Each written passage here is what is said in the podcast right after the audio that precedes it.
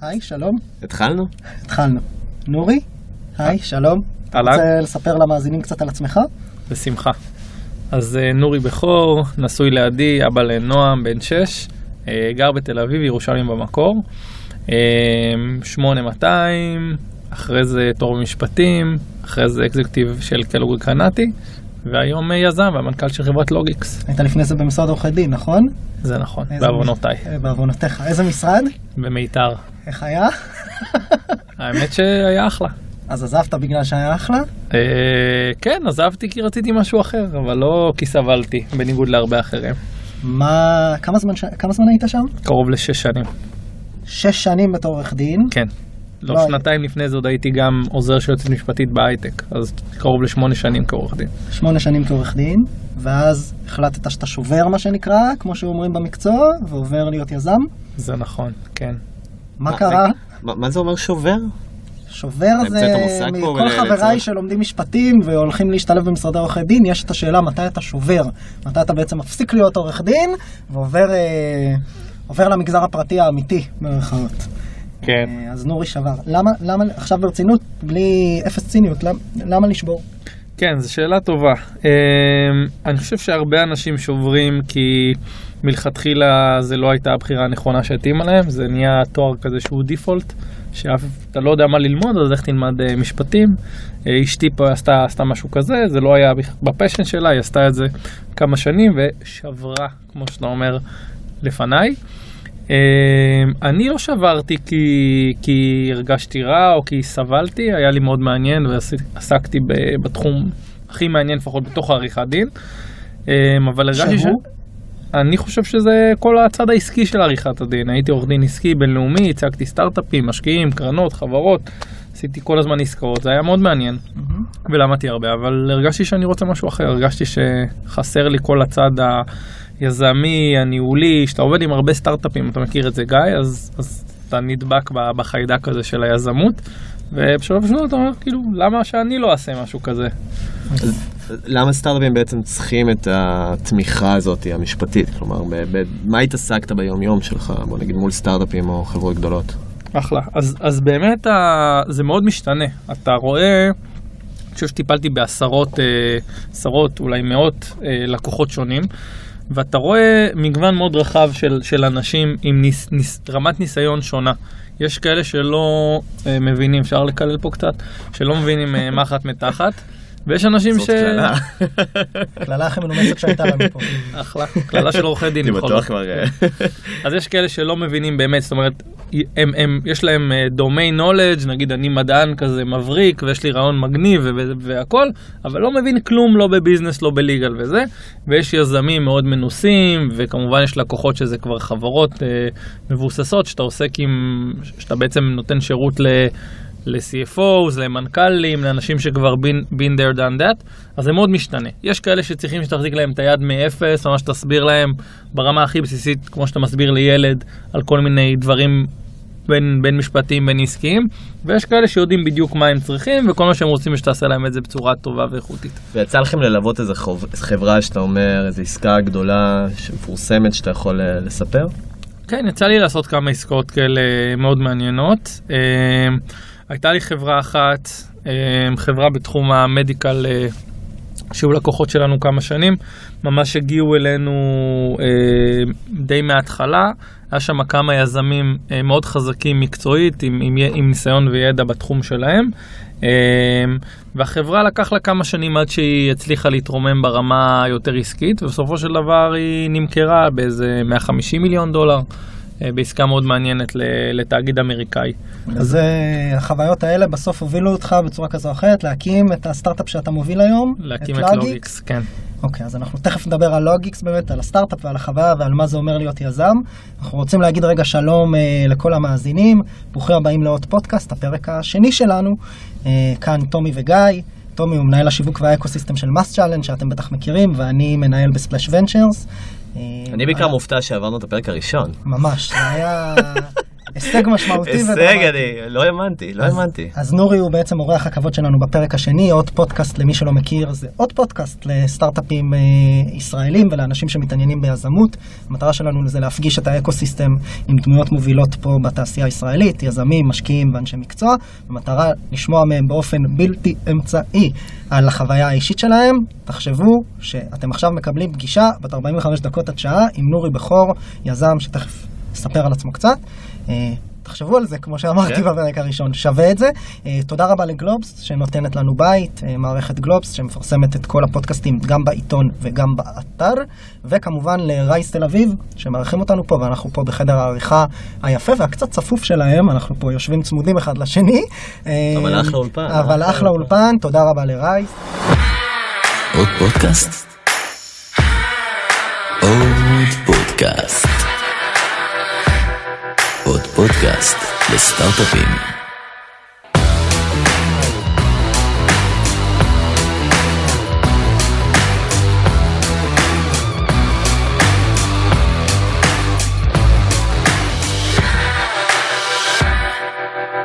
זהו, נורי, ספר לנו קצת על לוגיקס ועל מה, מי, מה, מו, המאזינים רוצים לדעת. אז אה, אחלה, נספר על לוגיקס. אז לוגיקס, כמו, ש, כמו שאמרנו, בעצם נולדה עוד שאני הייתי עורך דין. אה, התחלתי לחשוב על זה עוד בכלל שלמדתי למדתי משפטים, הייתי אה, עוזר של יועצת משפטית, זו הייתה משרה חלקית דרך במהלך התואר, ומה שהיא צריך לעשות זה בעצם לקחת את כל החוזים שהחברה חותמת, והיא חתמה המון, לקרוא אותם ובעצם סוג של לתקצר אותם ולהכניס אותם למערכת ניהול אה, חוזים של החברה.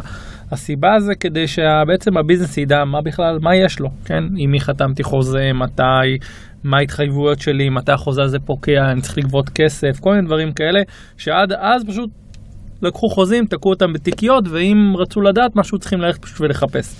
אז אני עברתי על אה, מאות חוזים אה, בתור אה, טרום מתמחה עוד, והבנתי שהדברים די חוזרים על עצמם. ראיתי שהחוזים האלה הם יחסית מובנים, והתחלתי לחשוב על איך אפשר לייעל את זה, הייתי מאוד מתוסכל שהכל נעשה בצורה ידנית לגמרי. אה, כשעברתי להיות עורך דין, הבעיה הזאת רק התעצמה. הייתי, אה, זה מקצוע, כמו שאתם יודעים, שעובדים בו המון שעות, הייתי עובד 12-14 שעות ביום, אה, רגיל, ובעצם רוב הזמן שלי היה פשוט לקרוא חוזים, לקרוא חוזים, לנהל משאים ומתנים, וגם אז הבנתי שהכל די חוזר על עצמו, די אה, נקרא לזה שבלוני כמעט. ואז אמרתי, אוקיי, אם זה ככה, אפשר בעצם ללמד את המחשב לעשות את הדבר הזה. אפשר לייצר אה, מכונה שיודעת לקרוא חוזים בצורה אוטומטית. אז רגע, תן לי להבין. אתה בתור עורך- דין, נכון? היית עורך דין בתקופה הזאת. באת עם בעיה, הבנת שיש בעיה פה, הבנת שיש פה גם uh, כנראה שוק שהוא uh, מאוד uh, ישן, ושלא יתחדש הרבה זמן. היה לך את הידע הטכנולוגי בכלל להבין, זה מה זה אוטומציה ובינה מלאכותית וכל הדברים האלה בשביל בכלל להבין שיש פתרון, או שאתה רוצה להביא פתרון? היה לך רקע לדבר הזה? אה, כן, שאלה טובה. התשובה היא לא, לא היה לי, לא היה לי רקע לזה, הי- הייתה לי הבנה טכנולוגית בסיסית. אה, אבל ידעתי, כמו שאתה אומר, לזהות שיש בעיה. הבעיה הזאת הייתה פיין אישי שלי שחוויתי אותה ברמה היומיומית, והייתי נורא מתוסכל. עזבו בכלל איך פותרים את הבעיה, עוד הייתי פשוט מתוסכל מעצם הבעיה ומהעובדה שאין אף פתרון, כן? עורכי דין בכמה עשורים האחרונים, האופן העבודה שלהם לא השתנה, למעט המעבר מחוזים מודפסים ללקרוא אותם במחשב, כן? הם עדיין עושים את אותה עבודה בצורה ידנית, קוראים חוזה מא' ועד ת'. והיום, רק כדי לסבר את האוזן לאוזני המאזינים, מה אתם עושים בעצם בשני משפטים? בשני משפטים אנחנו בעצם עושים אוטומציה לעולם המשפטי, אנחנו אה, משתמשים במחשב כדי לקרוא חוזים בצורה אוטומטית, לנתח אותם ולבדוק אם הם בסדר או לא. ואז אנחנו אומרים ללקוחות שלנו, שבדרך כלל זה עסקים, זאת אומרת, אתם עובדים עם עסקים, אתם עוזרים להם לנתח את החוזים, אתם בעצם מחליפים או משלימים את הליווי המשפטי? כן, אנחנו בעצם מייעלים הרבה יותר את העבודה המשפטית שנעשית, על ידי זה שאנחנו יודעים לבדוק חוזים מסוימים, ולגרום לעסק לאשר אותם, או לתקן אותם הרבה יותר מהר. רק, רק כדי להשלים את האוברוויו על החברה, כמה גייסתם, כמה עובדים, ספר קצת. בטח, אז החברה קיימת שלוש וחצי שנים, אה, גייסנו סך הכל קרוב לעשרה מיליון דולר עד עכשיו, בכמה סבבים, אה, ויש לנו היום 30 עובדים בחברה. 30 עובדים, ואתה פאונדר יחד עם עוד שותף. כן, אתם שני שותפים. נכון, שני שותפים, השותף שלי הוא הטכנולוג, זה לגבי השאלה ששאלת, אז אני ידעתי להצביע על הבעיה. לא הייתי בטוח שאפשר לפתור אותה, הרגשתי שכנראה יש לזה פתרון, אבל לא ידעתי עד כמה זה מורכב. ואז בעצם צריך למצוא צלע טכנולוגית, והיה לי מזל שחבר שלי מהתואר אה, חיבר ביני לבין חבר ילדות שלו, שהוא אמר לי, תקשיב, זה מישהו שעכשיו חזר לארץ, היה הרבה שנים בארצות הברית, טכנולוג בחסד, אם זה מעניין אותו, אם תצליח לעניין אותו בזה, הוא הבן אדם בשבילך. והוא התחבר מיידית לבעיה ואמר אני איתך. הוא חשב שהבעיה פשוטה. כש-. כשדיברתי איתו הוא אמר זה נראה לי מאוד פשוט. ולכן הוא התחבר אליה מיידית. הוא האמת קצת רצה לנפנף, אבל אמרתי לו בוא, בוא קצת תבדוק, תבדוק כאילו כמה זה פשוט או כמה זה מסובך, וככל שהוא העמיק יותר הוא הבין שדווקא יש בו אתגר טכנולוגי גדול שעוד לא הצליחו לפתור אותו, וזה בעצם מה שמשך אותו אה, להיכנס בתור שותף לחברה ולעזור לי בהקמה שלה. אז לפני שנדבר על האתגר הטכנולוגי, דווקא נדבר על מה שטומי ואתה נגעתם פה ככה בחטף, זה בעצם השוק. אתה בסופו של דבר חברה בתחום ה-legal tech אפשר לקרוא לזה, בעצם עושים אה, סוג של disruption לתעשייה ישנה, של תעשיית המשפטים, שהיום עובדת, כמו שאמרת, עם מסמכים קשיחים. יש הרבה סטארט-אפים שפועלים בהרבה תעשיות דומות, ואיך אומרים את זה במילים יפות? זה קצת חרא, זה די קשה. מה, ספר קצת על איך זה לבוא עם פתרון טכנולוגי לעולם יחסית ישן. מה האתגרים? כן, זה, נגעת, בזה, נגעת בזה מאוד נכון. באמת זה אתגר מאוד מאוד גדול. אה, כשאנחנו התחלנו את החברה, לא כל כך ידעו במה מדובר, זאת אומרת, לא כל כך ידעו להבין בכלל מה אנחנו עושים, למי, למה צריך את זה בכלל? כן, כאילו, מה רע בעולם כמו שהוא. אה, זאת אומרת, העורכי דין שאני הייתי, נקרא לזה עורכי דין מיד לבל, שעשו את העבודה ביום-יום, הרגישו את העובדה שזה קשה, כן? אבל אף אחד לא עצר רגע לחשוב, רגע, אולי אפשר לעשות את זה אחרת, אולי יש דרכים יותר טובות. אני שבאתי מההייטק לפני זה, כן ראיתי איך במקומות אחרים בהייטק יש ל... למחלקות כלים שעוזרים לעשות את העבודה יותר טוב. ולכן כשעבדתי בתור עורך דין, אמרתי, רגע, מה הכלים שאנחנו משתמשים בהם? לא היה שום דבר. ו- וזה גרם לי להבין שצריך לעשות את השינוי. אמ, אבל כשהלכתי לדבר עם שותפים במשרדי עורכי דין. שותפים, אפילו עם משקיעים, כן? לא- לא כל כך הבינו, כי אין הצלחות. הרבה יותר קל בתעשייה שכבר יש בה הצלחות. בוא ניקח דוגמת הסייבר, כן? שהיום אה, גיא ואני עכשיו נקים אה, סטארט-אפ סייבר אחרי הפודקאסט הזה. זה וכנ- התכנון. כדאי. וכנראה נגייס לו legal tech cyber, כנראה נגייס לו תוך איזה רבע שעה איזה כמה מיליוני דולרים. אמ, אז ללכת לתחום כזה שהוא חם וכולם מבינים ויש בו גם הצלחות שאפשר להצביע עליהן. כל חודש אתה קורא על עוד חברה שנמכרה ב-100, 200, 300 מיליון דולר. זה הרבה הרבה הרבה יותר קל לגייס לדבר הזה, שם האתגרים הם אחרים. אצלנו לא יכולת להצביע על הצלחות. אז קודם כל היינו צריכים לבוא ולחשוב איך מספרים סיפור שאנשים יכולים להבין אותו בכלל. איך מספרים סיפור שאנשים יכולים להבין אותו בתעשייה שהיא non-obvious בסוף. היא non-obvious בדיוק, היא איך? כמעט non-existent נקרא לזה זה יותר ככה, market בסדר? education ואתם עכשיו בעצם זה market מתמודדים. education עוד אפילו לא ללקוחות, תחשוב זה market education למשקיעים בכלל, כן? שאומרים רגע מה זה הדבר הזה, איזה חברה יש, בוא תראה לי איך עושים איזה מיליארד דולר או אני לא יודע כמה, זה היה האתגר הכי גדול בתחילת הדרך. אז אני רוצה בעצם להוביל את הסיפור לעוד נקודת שבירה, ש... שאני לפחות ראיתי שקרתה אצלכם בחברה, וזה זה פיבוט משמעותי שהייתה, וזה, ראיתי שתי כתבות בעצם עליכם, על גיוסים שונים, ובעצם הפתרון בהתחלה היה פתרון שהוא יותר B2C, ולאחר מכן היה איזה פיבוט לפתרון שהוא יותר אה, B2B, בעצם מכירה לארגונים גדולים וארגונים, אה, בוא נגיד בינוניים גדולים. אתה רוצה טיפה לספר על הפתרון ההתחלתי שהיה לכם, ובעצם מה הוביל לפתרון היותר אה, בטח. יותר נוכחי שלכם? בטח, אז, אז, אז אפילו אפשר לדבר על שני פיבוטים לא אחד. אמ, ובאמת, אחרי שבוא נאמר הצלחנו איכשהו לפצח את הנושא של לגייס לזה כסף, שזה גם היה אתגר, ואם תרצו אפשר להרחיב על זה קצת, אמ, נשאלה השאלה, אוקיי, גייסנו כסף, מצאנו משקיעים שמאמינים בנו, עכשיו אפשר, איך אפשר לייצר פה? כמה גייסתם בהתחלה, רק כדי לשים אותנו על הטיימליין? אז עשינו משהו מעניין, אני חושב, אמ, שהוא לא המהלך הקלאסי של סטארט-אפים. קודם כל, בגלל שהיה קשה לגייס לזה כסף, אז הבנו שצריך להביא פה כסף מהעקב או מהגורן. והלכנו עם זה קודם כל למדינה, למדען הראשי, וייצרנו איזה אב טיפוס, ואיתו הלכנו למדינה, ואמרנו להם, תקשיבו, יש לנו פה רעיון לאיזה פיתוח טכנולוגי שהוא באמת חדשני, אין כאלה דברים, אבל כדי לקחת אותו עוד צעד קדימה ולגייס לו כסף אמיתי, אנחנו צריכים עזרה. והצלחנו לשכנע את המדען הראשי אה, לתת לנו מענק של 250 אלף דולר. התנאי שלהם היה שנמצא עוד 250 אלף דולר משלימים כדי אה, שהם ישימו את הכסף. מענק, לא מדלל. בלי אחוזים. מענק לא מדלל, ככה זה הסידור עם המדען הראשי. אה, באיזה... חברות מתחילות, זה חברות נקרא חבר-. תוכנית של אוקיי. חברות מתחילות.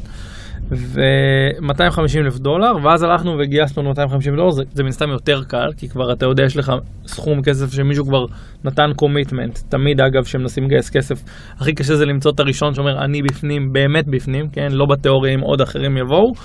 ואז ולכן, כולם מצטרפים ל... נכון, אז שהיה לי 250 מובטח, הצלחתי להביא את ה-250 הנוספים יחסית בקלות, ועם חצי מיליון דולר התחלנו לעבוד. אמ, שזה לא כל כך מהלך טריוויאלי, בוא נגיד שהרבה חברות עושות. וגייסתם אנג'לים? כן, גייסנו מאנג'לים בהתחלה, אה, ואחרי זה את הראונד הבא, שהיה מיליון שש מאות, גייסנו מאנג'לים ומקרנות. זה היה שנה אחרי זה, אבל תכף נגיע אליו, כן. בואו נחזור למוצר שהיה לכם כשבאתם לגייס. כן, אז, אז אה, שבאנו, שהתחלנו את המסלול, הייתה לי תפיסה מאוד רומנטית של, ה, של המיזם, שבעצם באה מהצורך שלי בתור עורך דין במשרד.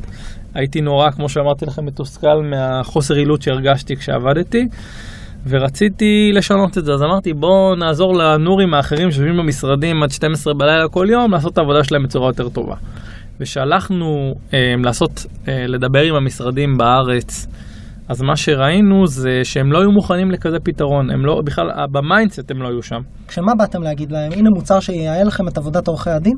כן, הנה מוצר שיהיה לכם, שיעזור לכם להיות יותר אפקטיביים. ומה שיצא- הם אמרו? אני חושב שהם, הרבה מזה פשוט לא הבינו. זאת אומרת, אמ, א', הם לא יודעים לקנות כאלה פתרונות. המשרדים עדיין לא קנו מוצרי legal tech, זאת אומרת, הם, הם רגילים, אתה יודע, אני רוצה שהאימייל שלי יעבוד טוב, אני לא רוצה שיהיה לי וירוסים.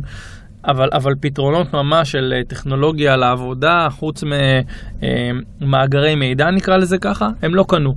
ו, וזה היה קושי גדול. ב mindset שלהם הם לא יודעים לקנות. שתיים, הם גם לא בהכרח חושבים כל בוקר וכל ערב איך אני אהיה הכי יעיל. כי כשאת- כשאתה כעורך דין מלמדים אותך אה, את העבודה, מלמדים אותך להגיע לתוצאה אופטימלית. לעשות את השירות הכי טוב, הכי איכותי. זאת אומרת שגם אם אני אתן לכם דוגמה של אני אגיע ל-90% איכות, כן? תוך שעה, או ל-100% איכות תוך 5 שעות, העורך דין יגיד, אוקיי, צריך להגיע ל-100%, ל-100% איכות. גם אם זה ייקח פי 5. גם אם הלקוח, אגב, לא בהכרח רוצה 100%, הוא מוכן להסתפק ב-90% אם זה עולה לו. אוקיי, בין הש- בין השורות. אתה אומר, אם אפשר לגבות עוד שעות, זה, זה לא בקטע של אה, מניפולטיבי, זה בקטע שככה... זה מתח- התחום. כאילו, צריך ככה, לעשות 100%. ככה התחום בנוי, מלמדים אותך לת... להגיע לתוצאה הכי הכי אה, איכותית נקרא לזה ככה, לא הכי יעילה בהכרח, אבל הכי איכותית. ולכן. ב mindset של המשרדים, כשאתה בא עם פתרון כזה של אה, להתייעל, לא כל כך ידעו איך לאכול את זה, אוקיי? אה, אני חושב שהיום השוק קצת משתנה, זה מדברים מעניין על לראות. לפני שלוש שנים. נכון, שלוש, שלוש וחצי שנים.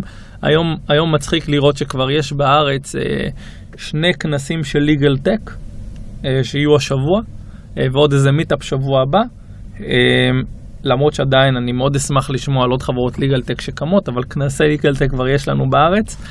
אה, אז, אז השוק קצת משתנה, עוד אי אפשר לומר שהמשרדים איפה שאנחנו רוצים שהם יהיו, אבל נראה שזה מתקדם. אוקיי, ובעצם שם באתם למכור למשרדי עורכי דין או לעניין אותם. אז זו הייתה קיבלתם ההתחלה. ריג'קטים, כן. ואז מה עשיתם? קיבלנו, זה כזה נורא אה, נמרח כזה. זה לא היה, עזוב, לא רוצים. זה היה כזה, אוקיי, נחמד, לך זה רוב תבדוק. התשובות שרובם מקבלים, כן. רוב הסטארט-אפים נכון, מקבלים. אף אחד נכון. לא אומר, לא זה מטומטם. נכון, אה, אולי נחמד. נכון, נכון. אגב, אתה היית בפגישה שלנו, ש- שעשינו אפליקיישן לאקסלרטור? בפגישה הראשונה כן. הראשונה? כן. אוקיי. אז, אז שם היה מעניין, כי זה בדיוק היה השלב שאמרנו, אנחנו... אה, רגע, למי שלא מבין, אנחנו מדברים פה על האקסלרטור של בוגר 8200, שאני ניהלתי, ונורי היה, כגילוי נאות, אה, אה, הוא בוגר המחזור החמישי, חמישי, 2015. make sense. אז כשנרשמנו לאקסלרטור, בדיוק היינו ככה ב... עדיין בראש של המשרד עורכי דין. ו... ו... ואחד הדברים שאתם אמרתם לנו, שניגשנו, אמרנו, תקשיבו, מה אתם מחכים כל כך הרבה? למה עוד אין לכם מספיק לקוחות שמשתמשים במערכת הזאת? ולכו, רוצו לשוק, שפשוט תנו לאנשים להשתמש בזה. וזה מאוד גרם לנו לחשוב איך, אם זה כל כך קשה, אם אנחנו הולכים למשרדים, ולמרות הקשרים שיש לי, וה personal והכל, לא מצליחים לייצר מספיק traction מהמשרדים, מה אפשר לעשות? שנקרא, נכנסתם לתהליך של market fit, לבדיקת היתכנות של השוק, כן, והתחלתם באמת לדבר בפעם הראשונה עם לקוחות, לתת להם את המערכת. נכון, לשימוש. נכון, זה, זה, זה נכון, ובאמת מה, ש, מה שראינו שהמשרדים לא, לא איפה שאנחנו רוצים שהם יהיו, ושאם אנחנו מהמרים עליהם כדי לבנות חברה גדולה בתור המנוע צמיחה שלנו, לפחות לשלב הראשון, זה לא יעבוד. אז היינו צריכים לעשות את ההתאמה, ובעצם במהלך השהות שלנו באקסלרטור, עברנו בצורה מאוד הדרגתית למודל אחר, שהוא במקום ללכת למשרדים, לייצר, אה, במקום מוצר לוקאלי on-prem למשרדים, לייצר מוצר שהוא online SaaS, במקום למשרדים, לצרכני קצה, לאנשים פרטיים ולעסקים קטנים.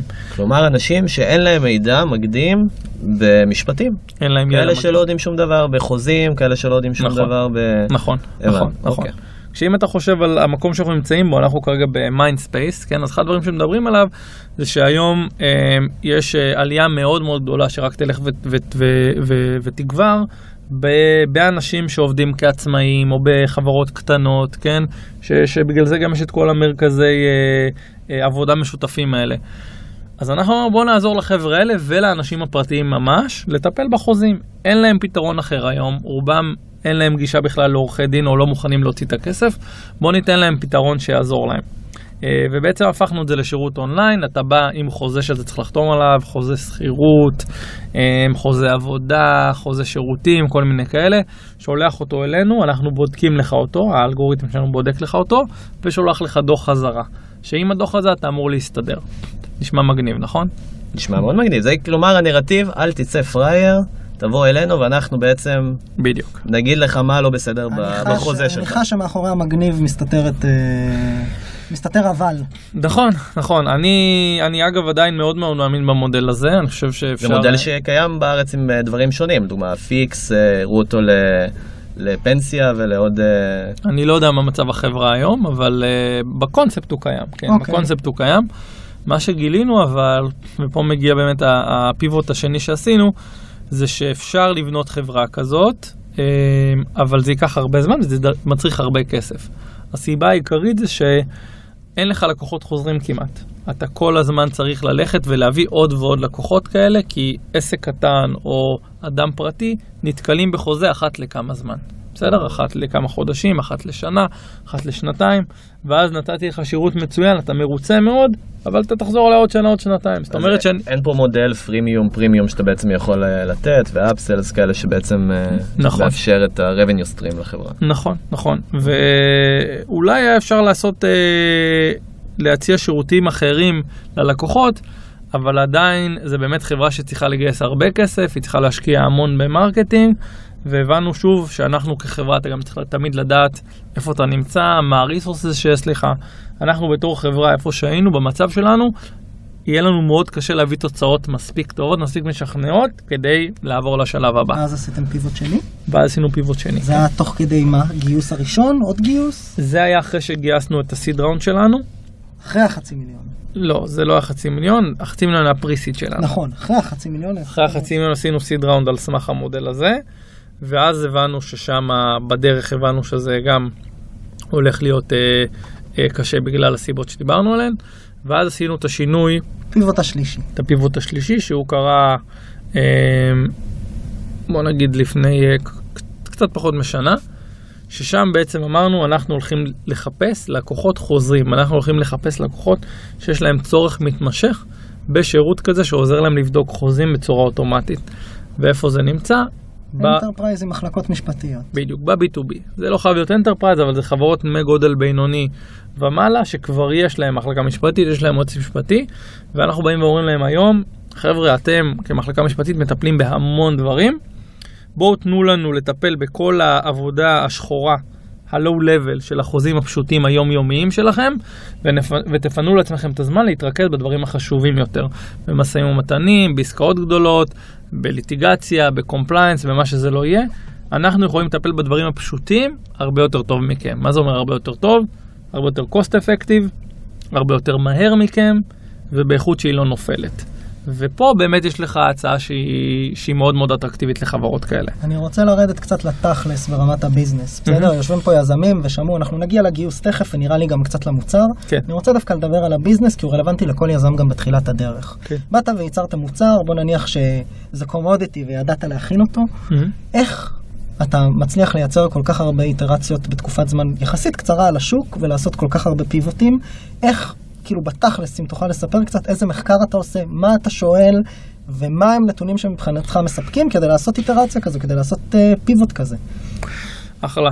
אה, אוקיי, אז אני אענה בכמה רמות. רמה ראשונה היא... היינו באיזה הרצאה לפני uh, כמה חודשים, אני לא זוכר באיזה, באיזה פורום, שמישהו אמר, דיבר שם על uh, להיכשל, אבל בצורה משכנעת, אוקיי? זאת אומרת, שאם אתה מנסה משהו, תנסה אותו עד לרמה שאתה יודע לומר, ניסיתי, זה לא עבד, וזה לא עבד מסיבות שאני יודע להצביע עליהן. לא ניסיתי וזה לא עבד, ואני לא, לא מבין למה, אוקיי? שאני מאוד התחברתי לזה מצד אחד, מצד שני כשאתה סטארט-אפ צעיר עם משאבים מוגבלים ובעיקר זמן מאוד מוגבל, הרבה פעמים אתה צריך לקבל החלטות בסביבה של חוסר ודאות. ולא נאמר החלטות מהבטן, כן? אבל בהחלט הצד של האינטואיציה שלך וה... ומה שאתה חושב שנכון, הרבה פעמים מוביל תהליכים שאם היינו עכשיו חברה גדולה, היינו משקיעים הרבה כסף וזמן, וכנראה אה, עוד כל מיני אה, שירותי מחקר וכאלה, כדי לבדוק אם זאת ההחלטה הנכונה לעשות. אז כסטארט-אפ, הרבה פעמים אתה צריך ללכת, לזוז פשוט מהר.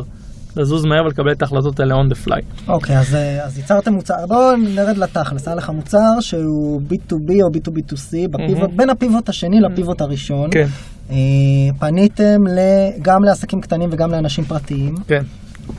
מתי הבנתם, קיבלתם, מה, קיבלתם פידבקים מאנטרפרייזם שהם מעוניינים במוצר? לא, הבנ... בעיקר, בעיקר הלכנו לשוק עם המוצר, אה, ואגב, כל, כל פיבוט כזה הוא מאוד מורכב. תחשוב רק ברמת האנשים שאתה צריך בתוך החברה שלך, בן אדם שיודע לייצר uh, מוצר B2C, בן אדם שיודע לשווק מוצר שהוא B2C, כן? זה אנשים אחרים מאנשים ש, ש, שמייצרים ומשווקים מוצרים של B2B, כן? אז, אז פה באמת זה, זה, זה פיבוט מאתגר, אנחנו כן, לזכותנו נאמר ש, שידענו שאנחנו לא יודעים, כן? ולכן גם האנשים שהבאנו, ידענו להביא אנשים שהם גמישים מספיק. כדי לעשות את ההתאמות, וכשאני חיפשתי למשל מישהו שיוביל את ה marketing אצלי, ממש, אני זוכר את עצמי אומר, אני רוצה בן אדם שיודע לעשות marketing מסוגים שונים, שהוא לא אך ורק one trick pony לסוג marketing כזה, כי אני לא יודע, בכנות, אני לא יודע איזה marketing אני אצטרך. אני לא יודע אם ה play שלי הוא אונליין או offline, אמ, או או אה, פרסום במנהל חיפוש, או פרסום בפייסבוק, בסושיאל, בקונטנט, יש מיליון דברים, אני לא יודע, אני צריך בן אדם שהוא מספיק גמיש, שעשה מספיק מהדברים האלה.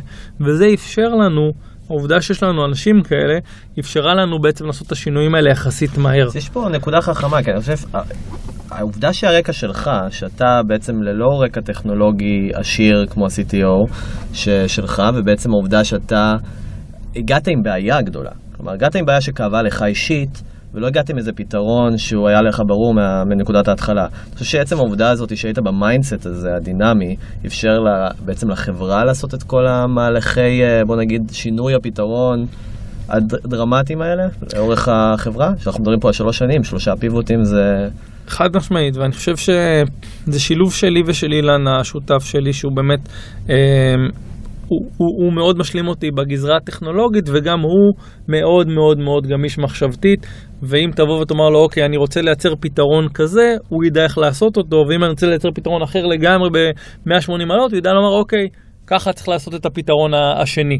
אז היכולת הזאת של, של, כמו שאתה אומר, של לא להיות מקובעים מצד אחד, באמת מסוגלים לעשות execution לפתרונות ב- בתצורות שונות, שונים? תצורה, תצורות שונות. איזה עורך דין. אה, שלא יתפסו אותך במילה. כן, כן, אל תתפסי במילה. אה, היו כאלה שלא אהבו את זה? היו כאלה שהתנגדו למהלכים האלה? אה, תוך החברה? תוך החברה, משקיעים, כלומר, אני מניח שזה הגיע עם הרבה, כל דבר, כל שינוי כזה מגיע בטח עם הרבה ריקושטים. היו כאלה, בוא נגיד, בתוך החברה שהתנגדו למהלך ולא אהבו את זה, או המשקיעים שהיו אצלכם, הרי גייסתם, אני מניח שזה היה אחרי הגיוס השני כבר.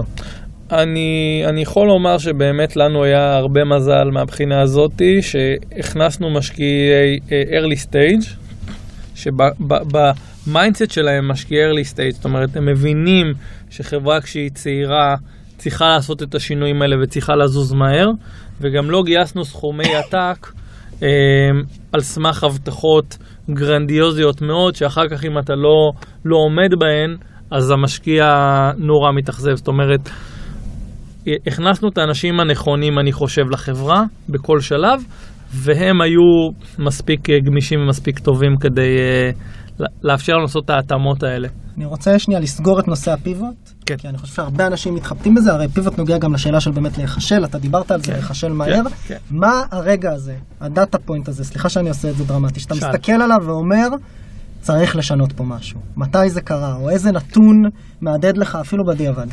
אוקיי, אז אני חושב שאין, אין לזה, אתה מחפש איזה eureka moment כזה, אני חושב שאין, אני חושב שזה בעצם תלוי מאוד מאוד מאוד בנסיבות הספציפיות של החברה, אוקיי? אתה צריך לשאול את עצמך, מה היעד הבא שלי, מה ה milestone הבא שאני רוצה להגיע אליו, והאם הדרך שבה אני צועד כרגע, כל הזמן אתה שואל את זה, כן? כל בוקר וכל ערב, האם הדרך שאני צועד בה כרגע הולכת להוביל אותי לשם, אוקיי? ולדברים, הרבה, הרבה פעמים לוקח זמן לשקוע. כן, כמו ב, הדוגמה הקלאסית זה ב- בהתחלה, כשהיינו, שאמרתי לכם, שדיברנו עם המשרדים וזה, אז כשהתחלתי את החברה אמרו לי, שמע, למכור למשרדים זה קשה וככה וככה, כל מי שפגשתי אמרו לי את זה, אבל עד שאתה לא מנסה, עד שאתה לא שומע מספיק פעמים, אולי וככה וזה וזה, בסוף לוקח זמן עד שהאסימון נופל, אבל לעבור את התהליך הזה, אה, זה מאוד חשוב. אין רגע, אין איזה יוריקה מומנט, אבל אתה כן מגיע לנקודה שאתה אומר, אוקיי, הזמן שלי קצר, ואם אני לא עושה את השינוי הזה עכשיו, אני כנראה אמות, אוקיי? אתה אמרת משהו מאוד מעניין בין השורות, אני לא יודע אם שמת לב, אבל אתה אמרת על הגיוס שלכם, ש... ואני אני אומר בין השורות ואני בכוונה, אה, מזל שלא גייסנו יותר, כי זה לא היה מאפשר לנו את הגמישות המחשבתית הזאת.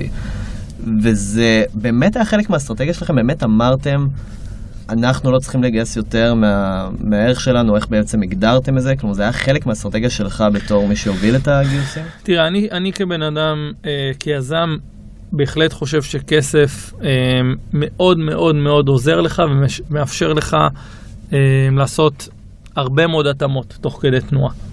בהנחה שאתה יודע להתנהל איתו בצורה נכונה, כן? אני לא אגיד לך שישבנו ואמרנו, אוקיי, מה עכשיו אסטרטגיית הגיוס? בוא נגייס פחות כסף ובוא נגייס משקיעים שהם לא הקרנות המאוד מאוד גדולות והעשירות. אני יכול להגיד שכן הייתה מחשבה מאחורי הדבר הזה, וכן, הרבה פעמים לא אומרים את זה מספיק, ש, שצריך לדעת ממי לגייס ובאיזה שלב. בסדר? זאת אומרת... אז ממי צריך לגייס ובאיזה שלב לדעתך? התשובה היא, שוב, היא מאוד... אה, תלויה. נכון. היא תלויה בחברה, ביזם, במיזם שלו, כן? כמה כסף הוא צריך כדי להגיע לשלב הבא בחברה. מהחוויה האישית שלך. מהחוויה האישית שלי, כמו שאמרתי לכם, העובדה שאנחנו גייסנו מקרנות של early stage ומאנג'לים, נתנה לנו את הגמישות הזאתי לעשות את השינויים, כמו שאתה אמרת, בלי שנקבל פושבק מטורף, או בלי שנרגיש שעכשיו המחיר של השינוי הזה יהיה, יהיה, יהיה מטורף ודרמטי מבחינתנו. אז, אז לנו זה עבד. איך מעבירים שינוי כזה? אתה הולך אחד-אחד, מחכה לבורד, יש הרי פגישות בורד. ספר קצת למי שעכשיו יושב ורוצה לעשות פיבוט בחברה שלו, או להעביר החלטה גדולה. איך אתה ניהלת החלטות כאלה? כן, אני חושב שאתה אתה בתור יזם ומנכ"ל, ולקח לי זמן אה, להבין את זה, כי באתי מעולם של, אה, של ייעוץ נורא, כן? אתה, אתה בן אדם שעוזר לאחרים לקבל את ההחלטה, אתה נותן להם אינפורמציה ואז הם מקבלים את ההחלטה. ואני הרבה פעמים גם הייתי רגיל, עדיין אני עושה את זה, להתייעץ עם הרבה אנשים לפני...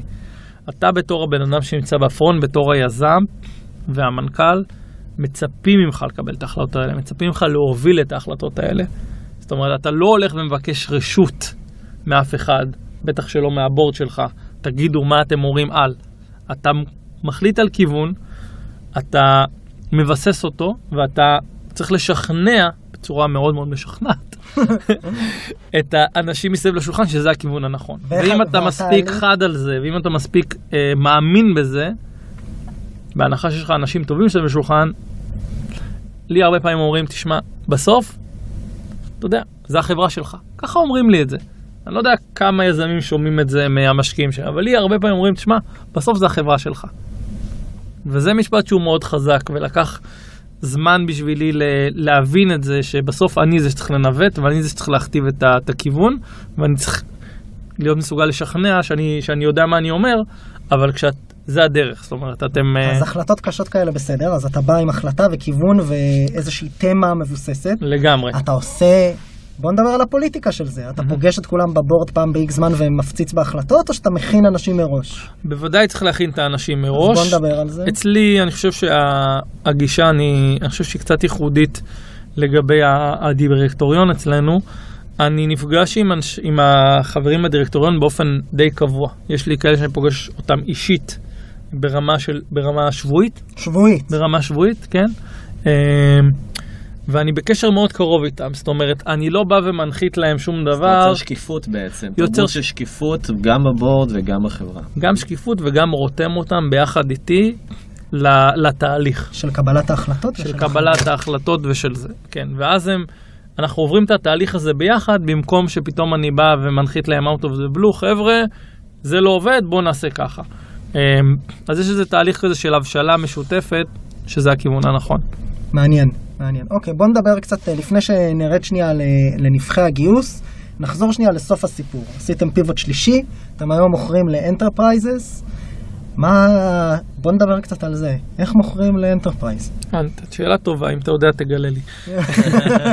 אה, אנחנו, אנחנו מוכרים היום ל mid market עד ל enterprise. מה זה mid market? mid market זה חברות, אנחנו הגדרנו אותן בתור חברות שיש להן כבר מחלקה משפטית, זאת אומרת יש להן עורך דין אחד או יותר.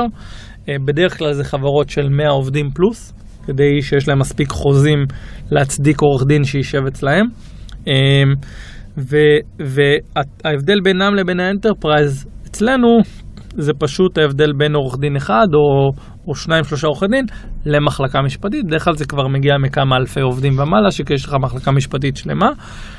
אנחנו היום בעצם מוכרים לשני, לשני סוגי העסקים האלה, מעסקים בינוניים עד enterprises גדולים, אה, ו, וזה, אה, בגזרת ה enterprise אני יכול לומר שזה לא פשוט. איך מתחילים? אמ, איך מתחילים? תראה, אני... ככה.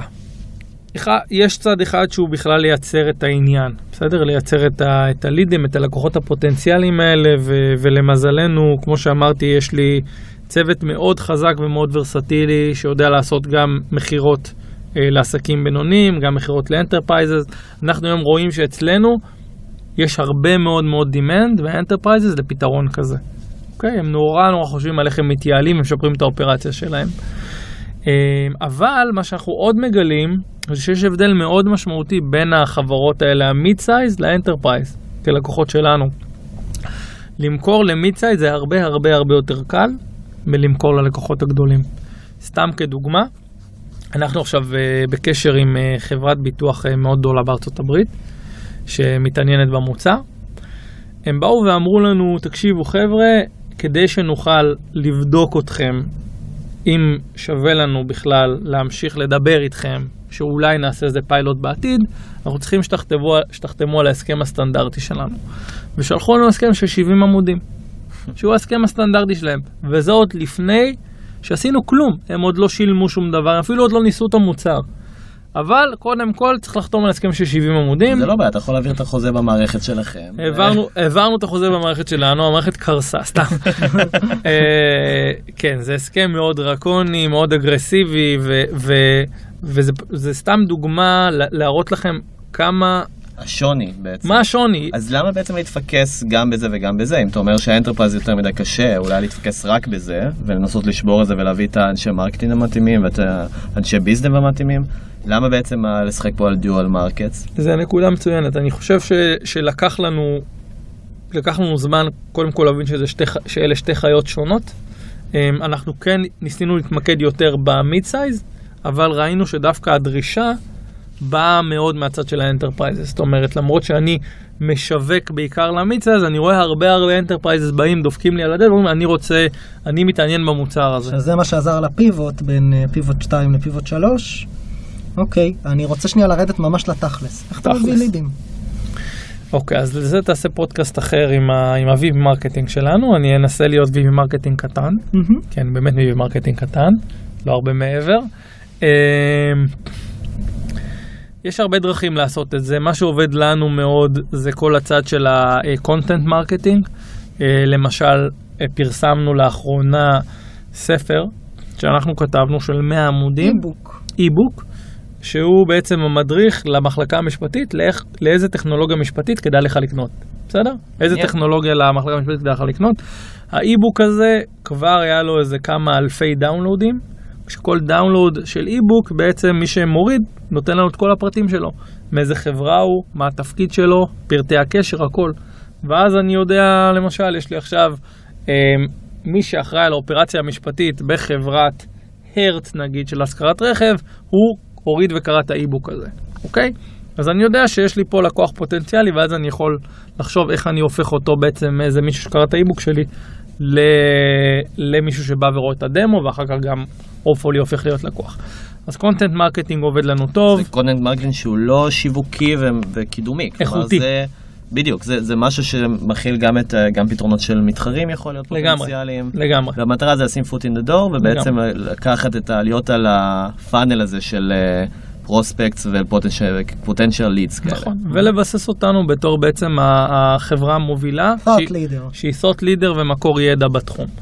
אמ, כל הצד של ה online marketing, אמ, מבחינת נגיד שיווק בלינקדאין, דברים כאלה, זה גם... מה מה הצ'אנלים שאתם הכי אוהבים? בגדול. תראה, זה עוד קצת מוקדם לומר, אבל אני חושב שלינקדאין מבחינתנו זה עובד מאוד טוב כרגע, כי אתה יכול ממש לטרגט סוגי אנשים מאוד ספציפיים, בארגונים מאוד ספציפיים, שזה שונה ממקומות אחרים.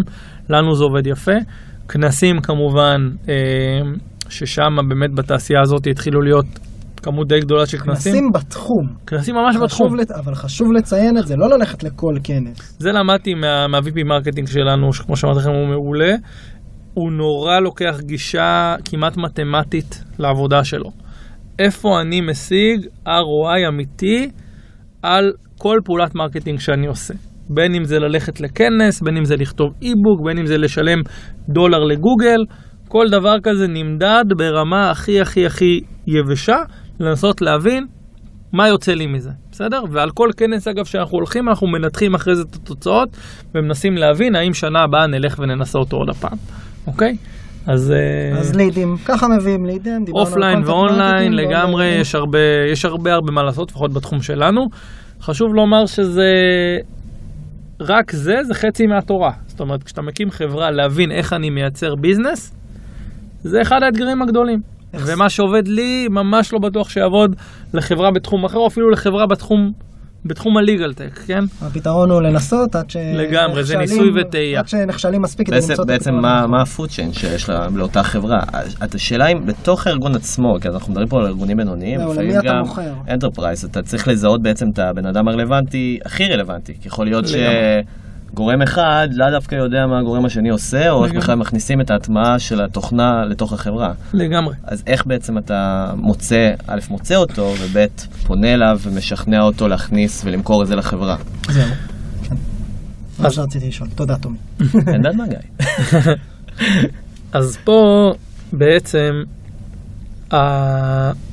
גם כאן, בדומה ללהבין מה ה marketing channels שעובדים, גם כאן להבין איזה סוגי לקוחות יש, וזה לא אחד, זה סוגי לקוחות יש, אה, ומה הפרסונות השונים שלהן אנחנו מוכרים בארגונים שונים, גם זה תהליך אה, לא קצר של ניסוי וטעייה, שאתה פשוט צריך לדבר עם הרבה מאוד לקוחות פוטנציאליים, ולאט לאט לנסות למפות לעצמך, אוקיי, יש לי פה לקוח שהוא יועץ משפטי בחברה קטנה בתחום ה-medical devices שמתנהג ככה. אין פתרונות קסם. אין. סגמנטציה של כל מי שאתה מדבר איתו ולאסוף את הפידבק. מה אתה אומר בשיחה? אתה מוכר או מראיין?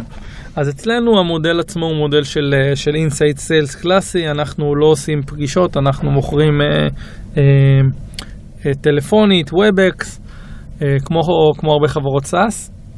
השלב הראשון זה שלב ה-SDR, שבעצם יש מישהו שעושה קווליפיקציה ללקוח הפוטנציאלי, בכלל להבין אם הוא רלוונטי. SDR ש- SDR זה ראשי תיבות של Sales Development Representative. הקונספט פה אומר בגדול, אה, תחשבו שמרקטינג אחראים לייצר לידים, אוקיי? אז נגיד הורידו 2,000, 2,000 אנשים הורידו את האי-בוק שלנו. מתוך האלפיים האלה יכולים להיות סטודנטים, יכול להיות גיא שהוא מתעניין בטכנולוגיה באופן כללי, אה, ויכולים להיות כמה שושנים מבחינתנו שהם אה, אנשים, לקוחות פוטנציאליים רלוונטיים. תפקיד ה-SDR הוא בעצם לעשות את הסינון הזה, להבין מי הוא לקוח רלוונטי לעומת מי לא רלוונטי, ובעצם להביא רק את הרלוונטיים לאנשי המכירות. הסיבה שמכניסים את ה-SDR בחברות SaaS זה כי אומרים, אוקיי, אנשי המכירות הם ריסורס מאוד יקר, הם אנשים שיודעים למכור. אני לא רוצה לבזבז את הזמן שלהם בלבדוק האם הבן אדם רלוונטי. אני רוצה להביא לאיש המכירות רק את האנשים שהוא ממש יכול למכור להם, אוקיי? אז ה-SDR בעצם עושים את ה-qualification הראשון הזה, כמו שאמרנו, ומנסים להבין במי מדובר. א', אם הוא רלוונטי או לא, וגם אם הוא רלוונטי, בואו ננסה להבין איזה סוג לקוח זה, בסדר?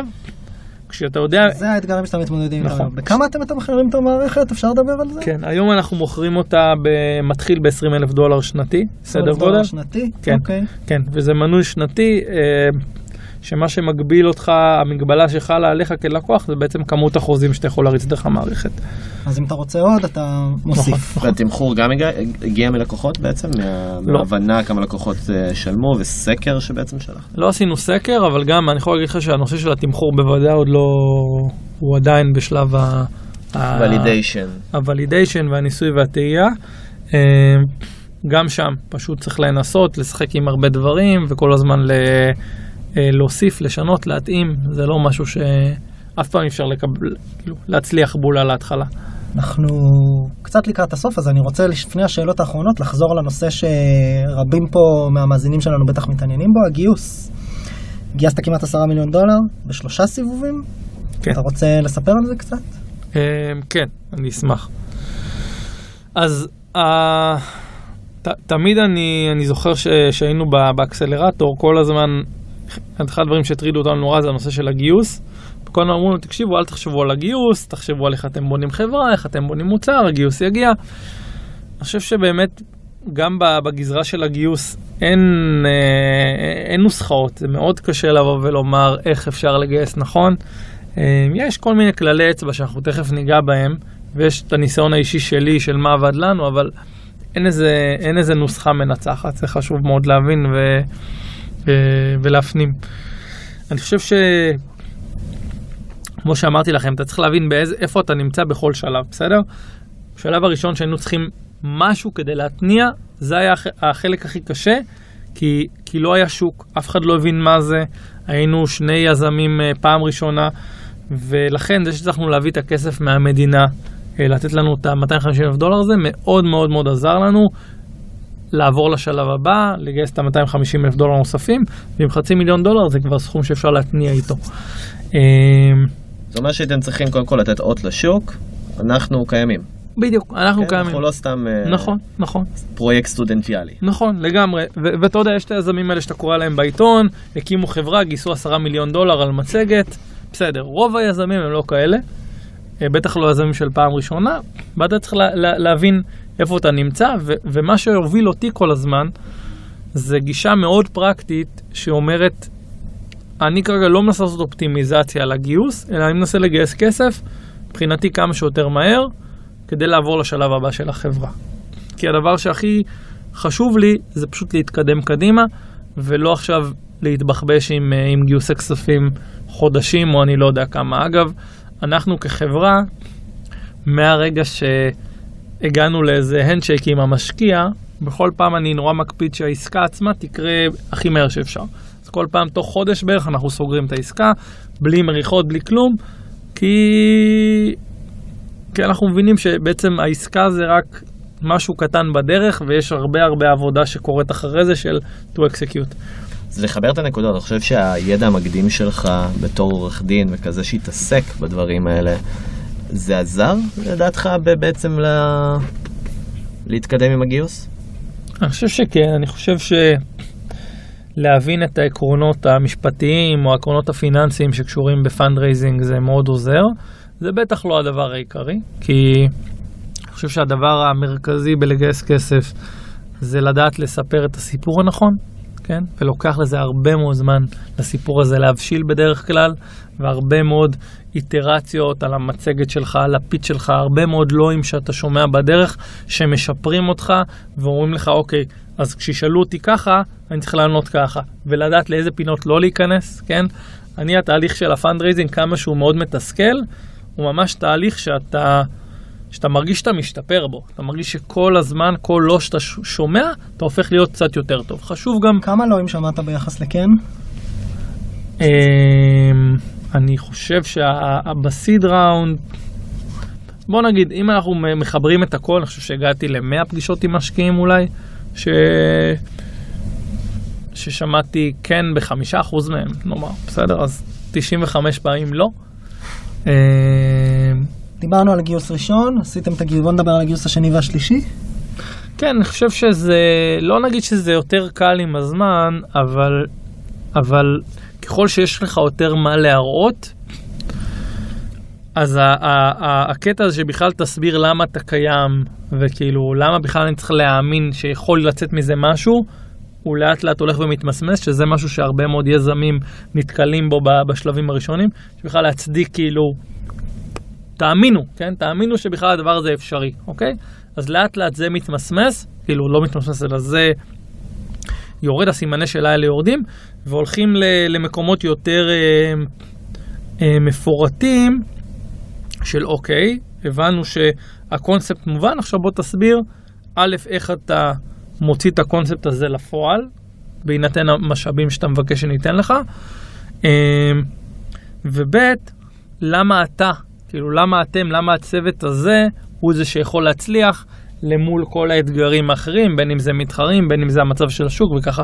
אז נכנסים לדיונים הרבה יותר, אני חושב, אה, מעמיקים Mhm. ומדידים של בוא תסביר לי לא כאילו מה הקונספט, אלא איך אתה לוקח את הדבר הזה ובונה מזה חברה גדולה. איך אה, בידלת את הצוות שלכם? מה אמרת? תראה, אני חושב שבכלל כיזם שבא לגייס כסף, זה ממש המון המון המון הולך ב storytelling, קשור ל storytelling, ללדעת איפה אתה, מה אתה מציג, איזה, איזה, איך אתה בונה את החוזקות שלך, איך אתה מטשטש את החולשות שלך. אה, ואני אני אומר לכם, באמת, אנחנו כל הזמן, זה משהו שהוא, שהוא, שהוא איטרטיבי, אתה כל הזמן הולך ומשתפר בזה. אני יכול לומר על עצמי, יש לי מצגת כשאני בגיוס, אני יש לי מצגת שאני איתה עובד, ואני כמעט אחרי כל פגישה משנה אותה. כל פגישה אני משנה אותה, משפר אותה, אני כותב לעצמי מה היו ההתנגדויות שקיבלתי, ואז האם התשובה שלי שנתתי שם הייתה טובה או לא טובה, ומה צריכה להיות התשובה הטובה והנכונה. זה ממש תהליך של שכנוע. מאוד דומה אגב לעריכת דין, כן? אתה צריך לשכנע אנשים, לא שאתה צודק, אלא שאתה שווה שישקיעו בך. אה, והיו לי כמה פאקאפים מאוד רציניים, אגב, אני חייב לומר לכם, כאילו, מקומות שאחרי שדיברתי, שנייה אחרי שמשהו יצא לי מהפה, אמרתי לעצמי בראש, כאילו, שיט. למה אמרתי את זה? זה ממש ככה. למה אמרתי את זה? מה למשל? למשל, הייתי, זה היה ב... הייתי בוואלי, שבאנו לגייס את, ה... את הס- את הסיבוב האחרון, וישבתי עם קרן באמת בקליבר מאוד מאוד גבוה, והיה לי אליהם חיבור טוב, חיבר בינינו בן אדם שהשקיע בחברה, והוא הכיר את, הבן אדם מהקרן שזה, והם היו very, very close relationship. היה ממש טוב, עשיתי איתם שתי שיחות טלפון, הכל הלך טוב, ואז הביאו אותי לפגישה השלישית שלא יודע אם הייתה מכריעה, אבל הייתה מאוד חשובה, גם השותף הזה, גם עוד שותף, שניהם אה, שחקנים אה, מובילים באקוסיסטם, בסיליקון וואלי. ואז הוא שואל אותי, תגיד, אוקיי, ניתן לך את הכסף, אה, יש לך את הכסף, האם אתה אה, עושה א' או עושה ב'? כן, זה מה ששאלתי, ואני אמרתי לו, בגלל שידעתי שהוא אוהב, הבן אדם שדיברתי איתו, כי עשיתי קצת שיעורי בית, ידעתי שהוא אוהב את ב' והכיוון שלי היה א', אז לא רציתי לבאס אותו ולומר לו, אנחנו לא נעשה את ב' בחיים. אז אמרנו, תקשיב, אנחנו הולכים על א', אבל זה משהו שנוכל לדבר עליו. כאילו, אנחנו, אתה ואני, ברגע שכבר תשב לנו בבורד ותביא את הקצב שלך, נדבר עליו. ו- ואולי גם נעשה את ב'. ואז הוא אמר לי, אין תשמע, לכם פוקוס. כן, הוא אמר לי, תשמע, התשובה לא טובה, אה, אתה צריך לדעת מה אתה רוצה לעשות, ולהתראות. כאילו, ב- לא במילים כאלה חזקות, אבל ידעתי ששם בעצם ה- הפגישה כבר, אה, כבר הלכה לכיוון למטה. אז בוא, לפני השאלות האחרונות, רק נדבר קצת על משהו שאותי לפחות הוא מאוד מעניין. אתה היום אה, מנכ"ל ומייסד שותף בחברה של 30 איש, אה, וזה לא פשוט. מה, מה, מה, כאילו, תספר קצת על כובד האחריות, על הרכבת ההרים של היום-יום. מבחוץ זה נראה מאוד מאוד סקסי. חושב ש... אני חושב שהרבה אנשים מאוד רוצים להיכנס לעולם הזה בגלל זה, בגלל אה, חלום האקזיט. איך זה, איך זה ביום יום? כן, אמ, אני חושב שה... בכלל יזמות, כל מי, ש... כל מי שמדברים איתו על זה מבפנים יודע לומר שזה הרבה הרבה פחות זוהר ממה שזה נראה מבחוץ, ממה שקוראים בעיתון.